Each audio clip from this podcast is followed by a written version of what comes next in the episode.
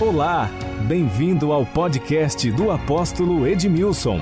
Ouça uma mensagem de fé, esperança e amor.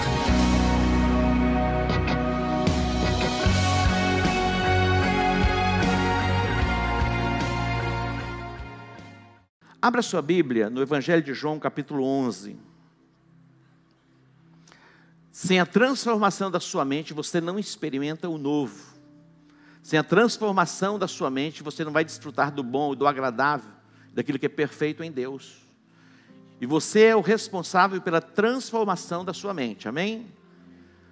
Não vos conformeis com este mundo, mas transformai-vos. É a metanoia, a mudança. Vai exigir esforço no começo, mas vai mudar. Diga, vai mudar. João capítulo 11 diz assim: versículo 1. Estava enfermo certo Lázaro de Betânia, aldeia de Maria e de sua irmã Marta. Esta Maria, cujo irmão agora estava doente, era a mesma que ungiu o Senhor com bálsamo e lhe enxugou os pés com os cabelos. Mandaram as irmãs de Lázaro dizer a Jesus: Senhor, aquele a quem amas está enfermo. Quando Jesus ouviu isso, disse: Esta enfermidade não acabará em morte, mas é para a glória de Deus, para que o Filho de Deus seja por ela glorificado. Esta enfermidade não acabará em morte, mas é para que o Filho de Deus seja glorificado. Diga: esta enfermidade não acabará em morte, mas é para que o Filho de Deus seja glorificado. Você vai entender isso. Agora vamos para o capítulo, versículo 17. Quando Jesus chegou, já fazia quatro dias que Lázaro havia sido enterrado. Quando Jesus chegou, já, já, já fazia quatro dias que Lázaro havia sido enterrado. Betânia distava cerca de 15 estádios de Jerusalém. Não era um lugar distante, 6 a 9 quilômetros, dependendo da rota. Imagine, se faz em, poucos, em poucas horas. E muitos judeus tinham vindo visitar Marta e Maria, para consolá-las acerca de seu irmão. Ouvindo Marta que Jesus vinha, saiu-lhe ao encontro, Maria, porém, ficou em casa. Disse Marta a Jesus: Se o Senhor estivesse aqui, meu irmão não teria morrido mas ainda agora sei que tudo que pedires a Deus, Ele te concederá. Jesus disse: O teu irmão ressurgirá, o teu irmão ressuscitará. Respondeu Marta: Eu sei que, que ele ressurgirá na ressurreição do último dia. Marta conhecia a doutrina bíblica que fala a respeito da ressurreição. Aí Jesus vai dizer: Marta, preste atenção, eu sou a ressurreição e a vida. Quem crê em mim, ainda que esteja morto, viverá, e todo aquele que vive e crê em mim, jamais morrerá. Agora vamos para o versículo de número 38. Jesus ele pergunta, na verdade o versículo 34, Jesus pergunta: onde vocês o colocaram? Percebe que quando Jesus foi convidado, Lázaro estava enfermo. Quando Jesus chegou, Lázaro já havia morrido e era o quarto dia. E Jesus vai liberar uma palavra dizendo: Ele vai ressurgir. Ah, eu sei que ele vai ressurgir na ressurreição do último dia. E Jesus vai dizer: Eu sou a ressurreição da minha vida. Aí Jesus pergunta: Onde vocês o colocaram? E levaram Jesus, e a Bíblia diz que Jesus chorou. E no versículo 38, Jesus disse: Tirai a pedra, porque eles tinham colocado Lázaro é, numa caverna, numa gruta. Ele fizeram dali, daquilo um sepulcro e colocaram uma pedra. Jesus disse: Tirai a pedra. Marta disse: Senhor, já cheira mal, pois é o quarto dia. Já cheira mal, pois é o quarto dia. Mas Jesus disse: Não te disse que se creres verás a glória de Deus? Eu não te disse se você crer, você vai ver a glória de Deus. Preste atenção. A fé transcende a lógica. A nossa mente natural e a, a razão não compreende a dimensão da fé. É loucura. O mundo compreende a dimensão da ciência e nós entendemos a importância da ciência e nós não somos negacionistas, mas nós sabemos que a ciência, a ciência, ela tem o seu limite. Mas a fé transcende todas as coisas e tudo se torna possível àquele que crê.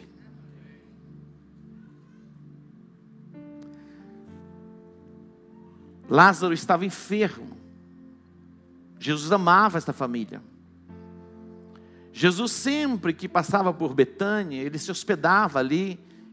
Marta, Maria e Lázaro recebiam Jesus. E agora vem a notícia: Jesus está em Jerusalém e a notícia chega: Lázaro, aquele o qual você ama, está enfermo. Jesus então demora um pouquinho, a vista de muita gente demorou demais, principalmente de Marta. Se o Senhor estivesse chegado antes um pouco, uns quatro dias e meio assim, o nosso irmão não teria morrido. Jesus disse: O teu irmão vai ressurgir dentre os mortos. E ela disse: Eu sei que a doutrina bíblica diz que todos ressurgirão dentre os mortos no último dia. Jesus disse: Marta, eu sou a ressurreição e a vida. Quem crê em mim, ainda que esteja morto, viverá. E todo aquele que vive e crê em mim jamais morrerá. Jamais morrerá. Jesus está falando de uma morte espiritual. Toda a humanidade foi separada de Deus por causa do pecado. A Bíblia diz que o salário do pecado é a morte. Morte é separação. Todos que nasceram de Adão nasceram separados de Deus. Jesus está dizendo: Eu sou a ressurreição e a vida. Todo aquele que crê em mim, ainda que esteja nesse estado de morte, vai tornar a ter vida. E todo aquele que vive, que já está em mim, jamais morrerá. Queridos, a eternidade para nós não vai começar quando nós chegarmos nos céus, quando passarmos pelos portais celestiais. A eternidade para mim e para você que estamos em Cristo Jesus já começou. Se belisca assim, você que está em Cristo Jesus, você já está na eternidade nós passamos da morte para a vida. Nós somos transportados do império das trevas para o reino do Filho do seu amor. E quando Jesus chegou, Marta disse: Olha, se o Senhor estivesse aqui, o nosso irmão não teria morrido. Jesus disse: Eu vou ressuscitá-lo. Ele ressurgirá dentre os mortos. Onde vocês o colocaram? E levaram Jesus. aquela gruta, e lá estava Lázaro. Tinha uma pedra, Jesus disse: Tirai a pedra. Eles disseram, mas já cheira mal, já é o quarto dia. Jesus disse: Se vocês crerem, vocês verão a glória de Deus. Se creres, vereis a glória de Deus. Isso, nós estamos entrando nesta dimensão da fé sobrenatural. Quando Deus colocou no meu coração a década de ouro, a década do Espírito Santo, e começamos a liberar os decretos, é, pode ser que algumas pessoas estejam a pensar, mas como que pode? Tudo que aconteceu. Hoje é o oitavo dia, a bolsa caiu 600 bilhões. Hoje é o oitavo dia, já instalaram a, a, a, linguagem neutra, a linguagem do todos, do todos e da todas e não sei o que lá mais. E não importa o que estão fazendo, o que importa é que vai ressurgir.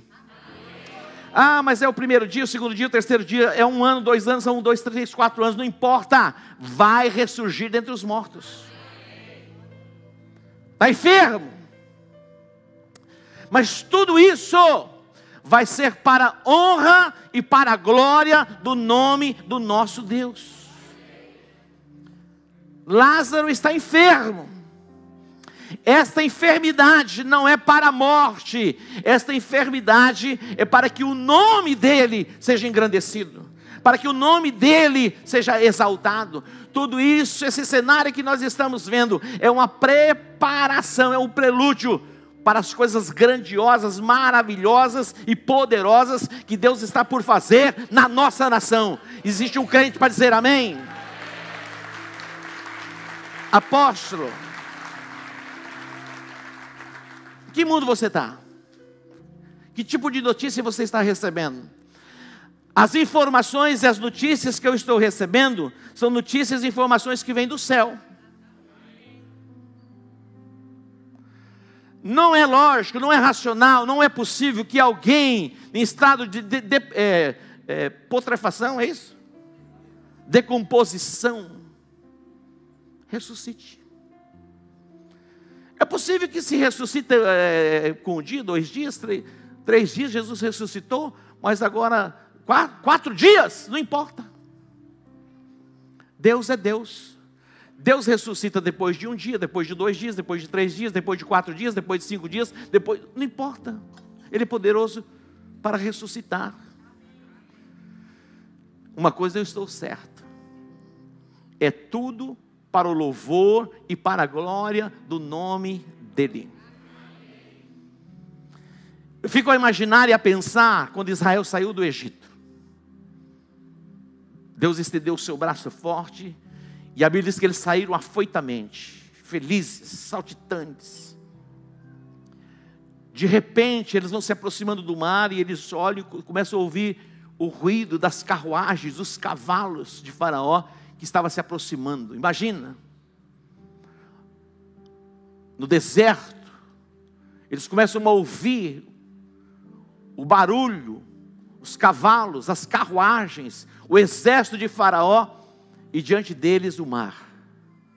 Agora é a hora do nome do Senhor ser exaltado e glorificado. Na mente de muita gente não tinha mais saída. Na mente de muita gente era o retrocesso, era o retorno para o cativeiro. Para o cativeiro nós não voltaremos jamais. Tem algum crente para dizer amém? amém? Para o cativeiro nós não voltaremos jamais. E eles começaram a clamar, desesperados, e o Senhor disse: Oh Moisés, por que você está clamando? Agora é hora de marchar. Coloca os pés sobre as águas. E quando eles começam a marchar, o mar se abre e eles passam. E naquele mesmo mar, todo o exército de Faraó afogou. A sua mente está sendo saturada por tantas coisas mas que a sua mente nesses dias seja saturada pela palavra de Deus. Você vai viver a fé sobrenatural. Eu me lembro que eu estava num hotel, é hotel, não é motel não, porque eu falo motel, não é hotel, hotel, você está entendendo? eu estava num, num hotel, e eu estava com o pastor Clodoilson e mais um pastor, nós estávamos numa conferência, e eles foram para a conferência, eu fiquei no hotel orando e lendo a minha Bíblia, estudando. De repente veio uma palavra no meu coração. Pode uma nação nascer em um dia? Pode uma nação nascer em um dia, antes que estivesse com dores de parto, deu à luz? Isso fala a respeito da nação de Israel. A Primeira Guerra Mundial e a Segunda Guerra Mundial foi uma preparação para que Israel voltasse para sua própria terra. A gente não entende algumas coisas. Começou a perseguição dos judeus na Europa. Theodor Herzl, depois você pode ler a história dele. Ele era, é, nasceu na Hungria. Ele se formou em direito e depois ele foi trabalhar como jornalista.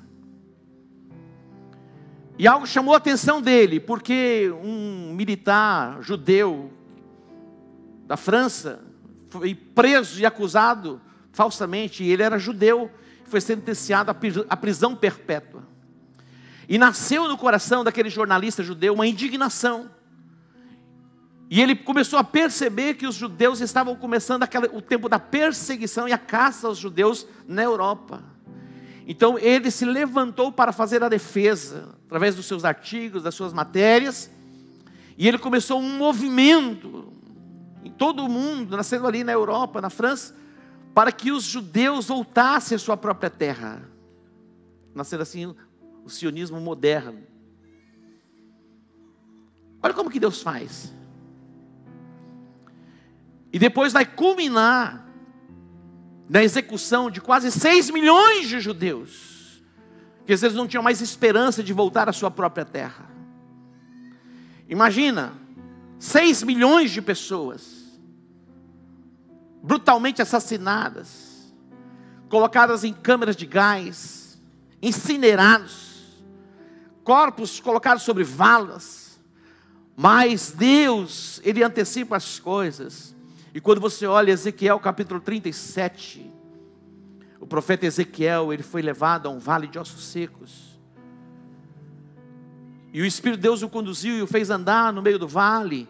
E ele viu que eram milhares e milhares de pessoas, e os ossos estavam ali, os ossos eram sequíssimos. E ele ouviu uma voz que dizia: Poderão viver esses ossos? Não tinha uma outra resposta que ele poderia dar, e a resposta que ele deu foi: Tu sabes. Deus disse: O profeta, profetiza. O que eu devo profetizar? E Deus deu a ele a palavra que ele deveria profetizar. Profetiza e diz: Vale de ossos secos, ouvi a palavra do Senhor. E ele vai liberar a palavra. E quando ele estava falando, começou um ruído, cada osso se ajuntando ao seu osso. De repente estavam ali os esqueletos, milhares e milhares e milhares de pessoas. Cada osso se ajuntando ao seu osso mas não havia carne, não havia pele, não havia espírito. Diz filho do homem, profetiza. Profetiza, chama a carne, chama a pele. De repente os corpos estavam lá, mas estavam como que mortos. Diz filho do homem, profetiza e chama o espírito. E chama dos quatro cantos, e o Espírito Santo veio. O Espírito veio sobre eles, e eles foram colocados em pé. Um exército poderoso poderão viver esses ossos? Se creres, verás a glória de Deus. Se creres, verás a glória de Deus. Que Deus tem a sua forma, os seus meios para convergir, para que o propósito dele se cumpra na vida de um povo. Em maio de 1948, a palavra profética tomou forma e se estabeleceu o Estado de Israel. E hoje nós temos ali na Terra Santa cerca de 10 milhões de judeus que, que voltaram do mundo e ainda tem outros milhões e milhões para voltar. Quando você olha hoje, e se você lê as notícias de hoje, há um movimento na França onde os túmulos dos judeus que ainda estão lá estão sendo pichados. Mas, queridos, é Deus agindo, dizendo: olha, chegou a hora de voltar. Todo esse movimento que estamos vendo no Brasil, Deus está se movendo, é a hora de nos voltarmos completamente para o nosso Deus, porque Ele quer fazer maravilhas em nosso meio, Deus quer se manifestar de uma forma poderosa. Eu creio no mover do Espírito Santo, levantando a sua igreja para aniquilar, destruir as obras das trevas numa cidade. Queridos, preste atenção. A corrupção é um espírito maligno que opera, é espiritual. A injustiça é algo espiritual. A prostituição é algo espiritual. As drogas é algo espiritual. O adultério é algo espiritual. A fornicação é algo espiritual. Os conflitos entre as nações é algo espiritual.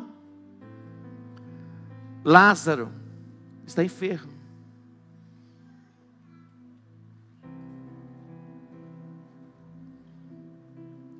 Essa enfermidade não é para a morte. Essa enfermidade é para que o nome do Senhor seja engrandecido e exaltado. Todo este cenário que nós estamos vendo, e quem não tem discernimento espiritual, meu irmão, vai viver o pavor. Quem não desenvolver a sua fé como pode ser desenvolvida, vai, virar o, vai viver o terror. Mas para nós que estamos em Cristo Jesus, a Bíblia diz: nascerá o sol da justiça, trazendo salvação.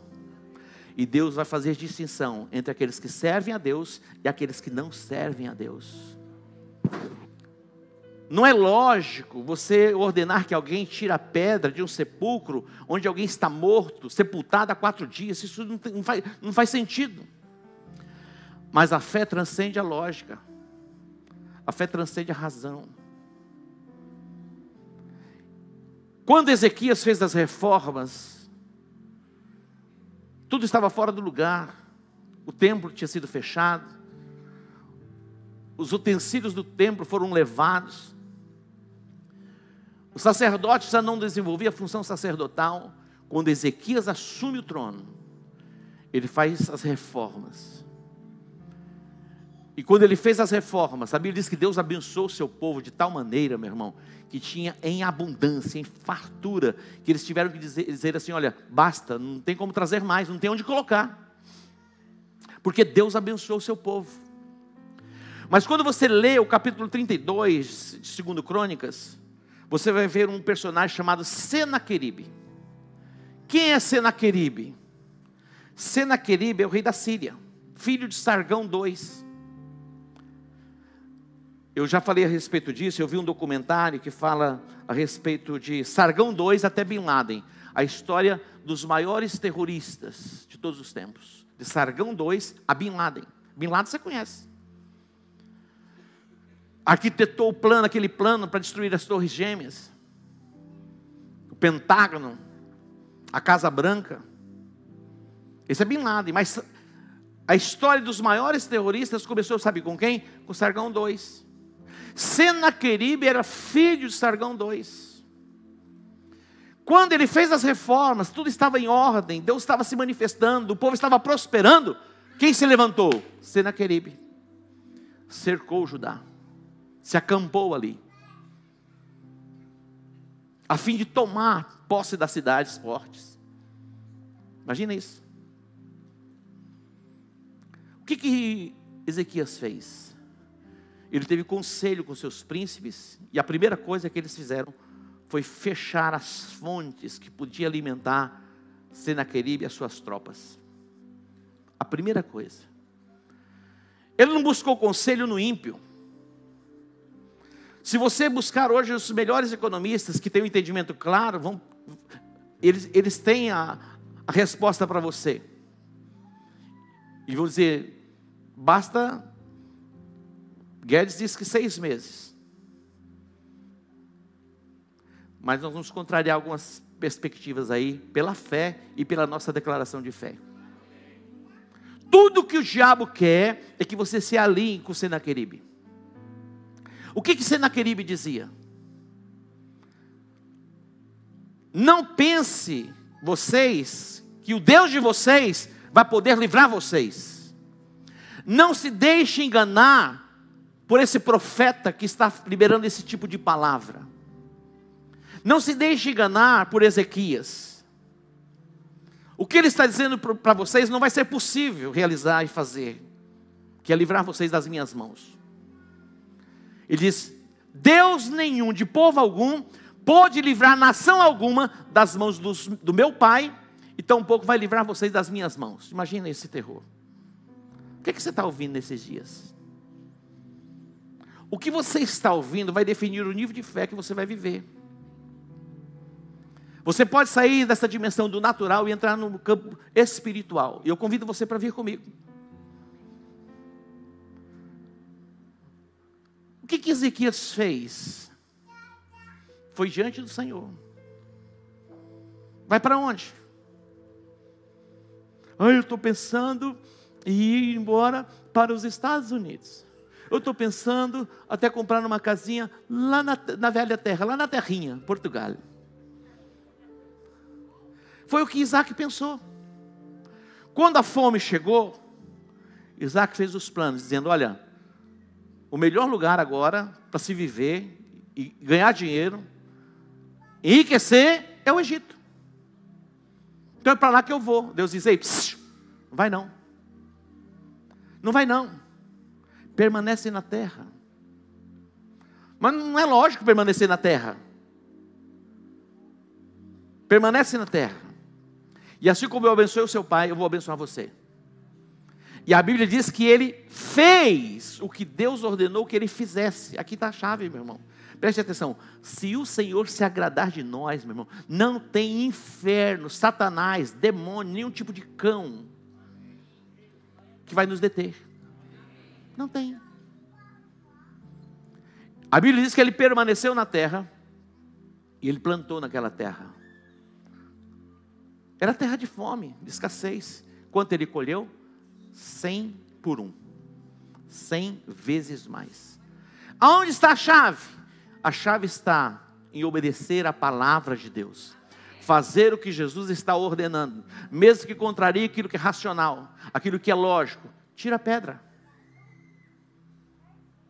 Mas já cheira mal, tira a pedra. Apóstolo, mas o cenário é de horror. Tira a pedra, meu irmão.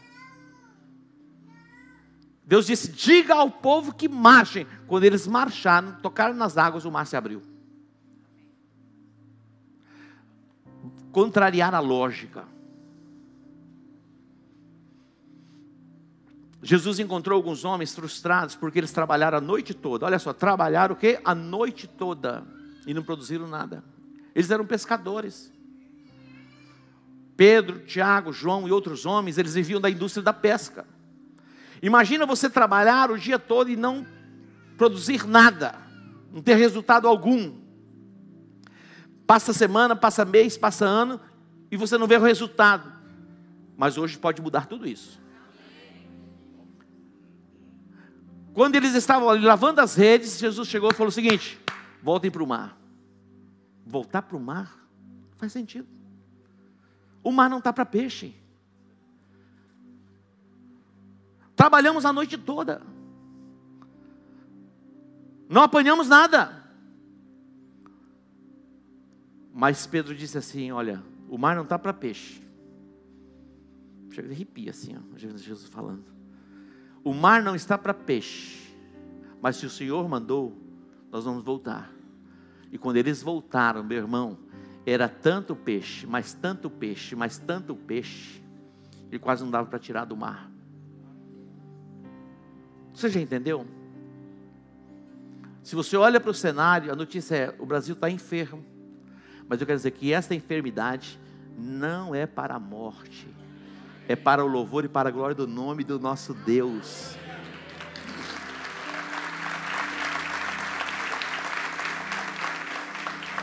Eu tenho feito os meus círculos de oração e você vai entender no próximo livro que eu vou compartilhar com vocês na jornada. Já fique atento, o livro vai ser extraordinário, vai ampliar o seu entendimento em muito. Quando eu falei sobre Oni, a, a pastora Rebeca leu aqui a matéria que eu coloquei dia 31, o fazedor de círculos. Quando nós terminamos os nossos batismos, eu falo com os meus pastores, eu tenho um sonho, em um dia batizar 3 mil pessoas. É um sonho. E eu ousei fazer esse círculo já há algum tempo. Mas vai chegar o dia em que nós vamos batizar 3 mil pessoas. Eu fiz um círculo que nós vamos abrir 100 igrejas. É um círculo. Queridos, o que é possível eu faço. Para abrir um eu vou ali e abro. Mas são cem. Nós estamos num processo de reforma. O nosso prédio em Ribas do Rio Pardo é um lugar extraordinário. Já estamos no processo de reforma, já estamos fazendo a reforma. Dia 21 e 22 agora eu vou inaugurar Palhoça. E daqui a oito meses nós vamos inaugurar Los Angeles. É pela fé, é pela fé, meu irmão. Eu decidi viver uma década de ouro. De repente vem a notícia: pandemia. Como viver década de ouro em pandemia? Passa a pandemia, vê a pandemia dobrada agora. Agora é pior que a pandemia. Mas, meu irmão, eu decidi e nós vamos viver. Você vai viver, você vai comigo.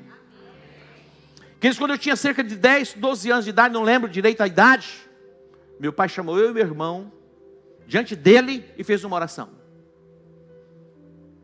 Falou, Deus, se esses meninos crescerem e não for para te servir, que o Senhor os leve.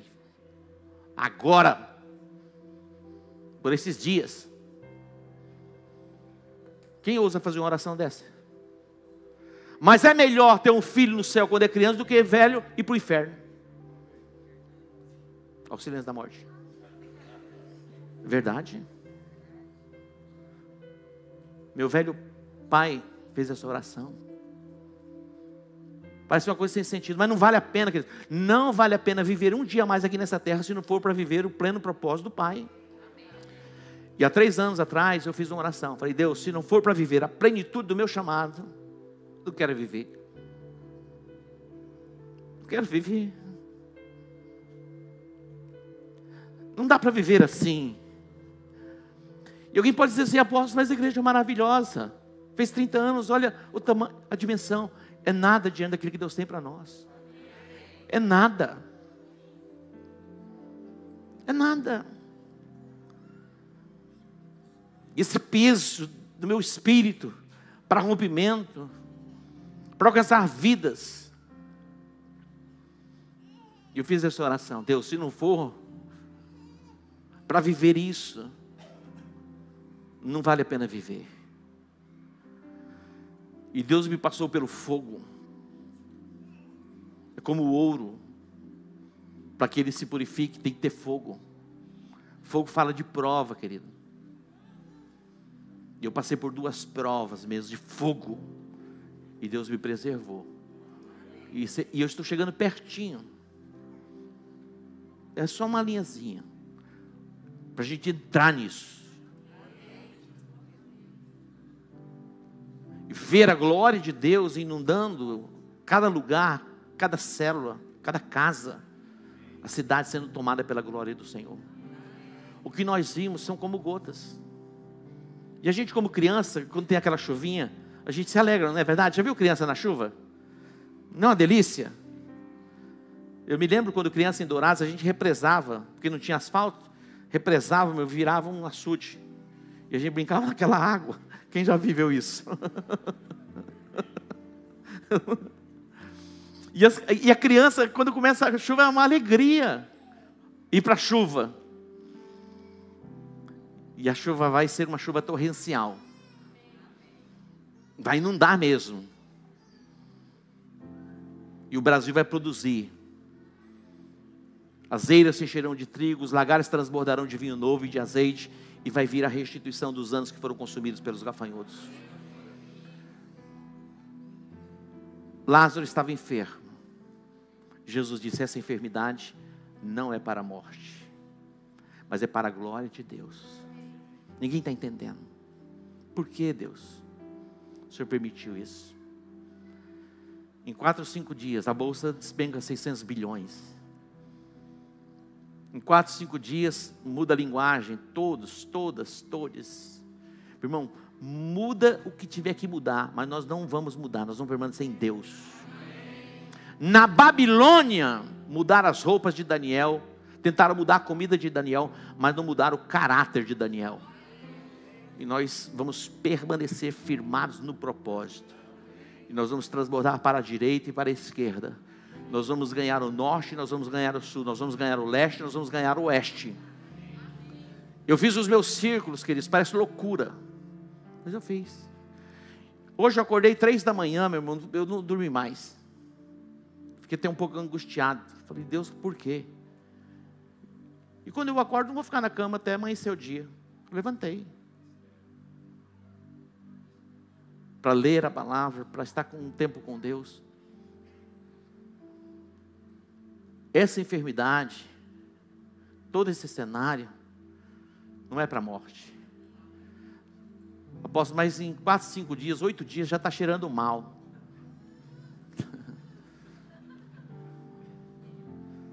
e está mesmo. Mas nós vamos tirar a pedra. E ele disse assim: quando Lázaro, Jesus disse, Lázaro, vem para fora.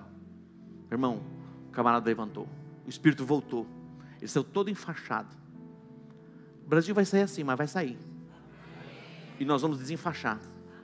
Tirar as faixas, desatar. para que deixá-lo seguir na sua jornada, na sua caminhada e seremos um referencial para o mundo.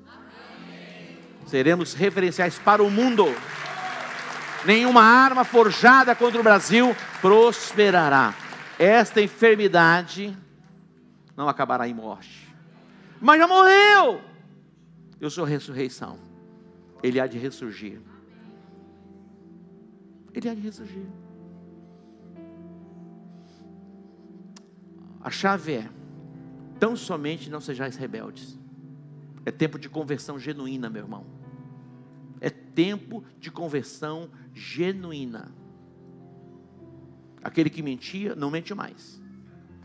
Aquele que adulterava, não adultera mais. Aquele que fornicava, não fornica mais. Aquele que corrompia, já não corrompe mais. Aquele que se corrompia, também já não se corrompe mais. Você está entendendo? E nós veremos a glória de Deus. Se creres, verás a glória de Deus. Se creres, verás a glória de Deus.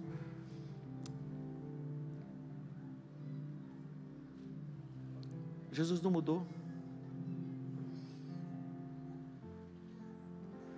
Ele vai converter os corações. É o mover de Deus, é o agir de Deus. Muita gente não está entendendo, não está compreendendo. Deus, por quê? Por que, que Deus permitiu que Lázaro morresse? Podia ter chegado quando ele estava enfermo. Jesus não atrasou, meu irmão, chegou na hora certa. E o nome de Deus foi glorificado. E o nome do nosso Deus vai ser glorificado na nossa nação. Você pode dar um aplauso ao Senhor? Olha só, Senaqueribe está gritando. Aquele ministro da justiça lá está gritando aos quatro cantos.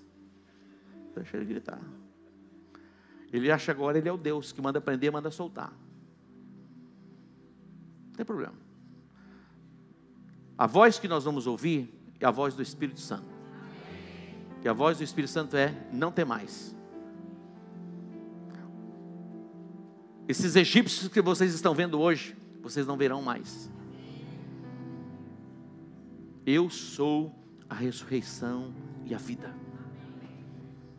Todo aquele que está morto e crer em mim, viverá. E todo aquele que vive e crer em mim, jamais morrerá. Isso fala da eternidade. A eternidade entra em nós quando? Quando nós temos um encontro com Jesus. A eternidade. Nós já estamos na eternidade. Nós que estamos em Cristo Jesus, já estamos na eternidade, meu irmão. Interessante, porque quando a gente é jovem, quando se fala a respeito de morte, a gente bate. Mas quando a gente vai amadurecendo, a semente, se cair na terra não morrer, fica só. Já não tem mais temor. A, terra perde, mas o céu ganha mas nós vamos viver aqui, na plenitude do propósito, e viveremos plenamente para Deus.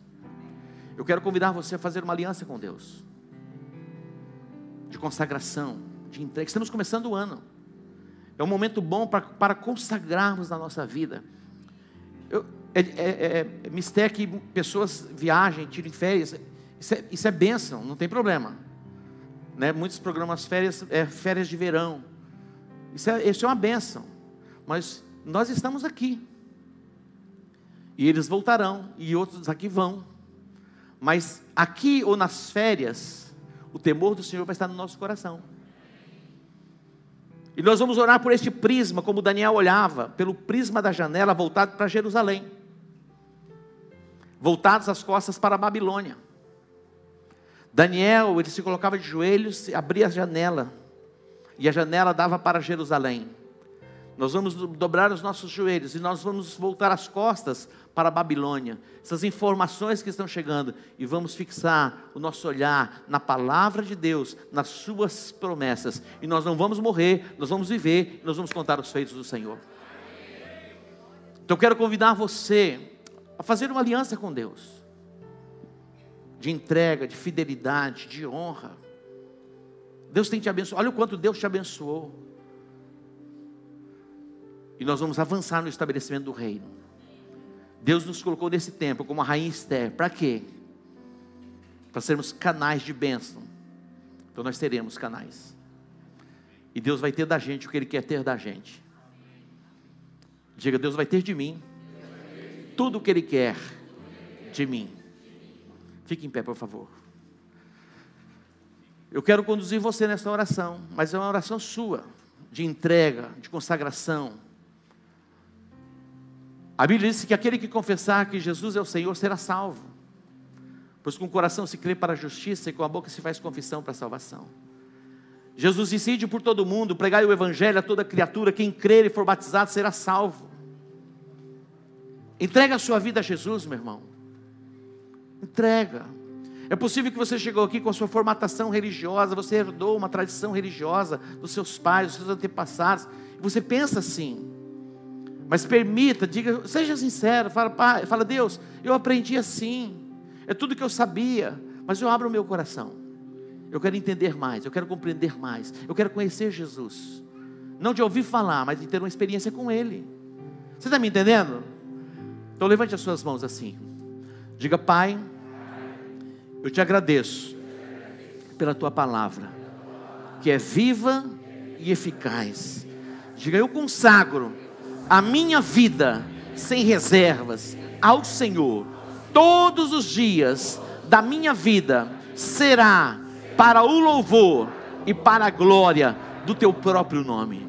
Diga, Pai, eu reconheço que eu sou um pecador. Lava-me, purifica-me, perdoa os meus pecados. Eu quero te servir com a totalidade, a plenitude do meu ser. Em o nome de Jesus. Diga, eu declaro que Jesus Cristo é o meu Senhor, é o meu Salvador. Eu entro em aliança com o Senhor para que a tua vontade seja feita na minha vida, hoje e para todo sempre. Em o nome de Jesus, diga amém.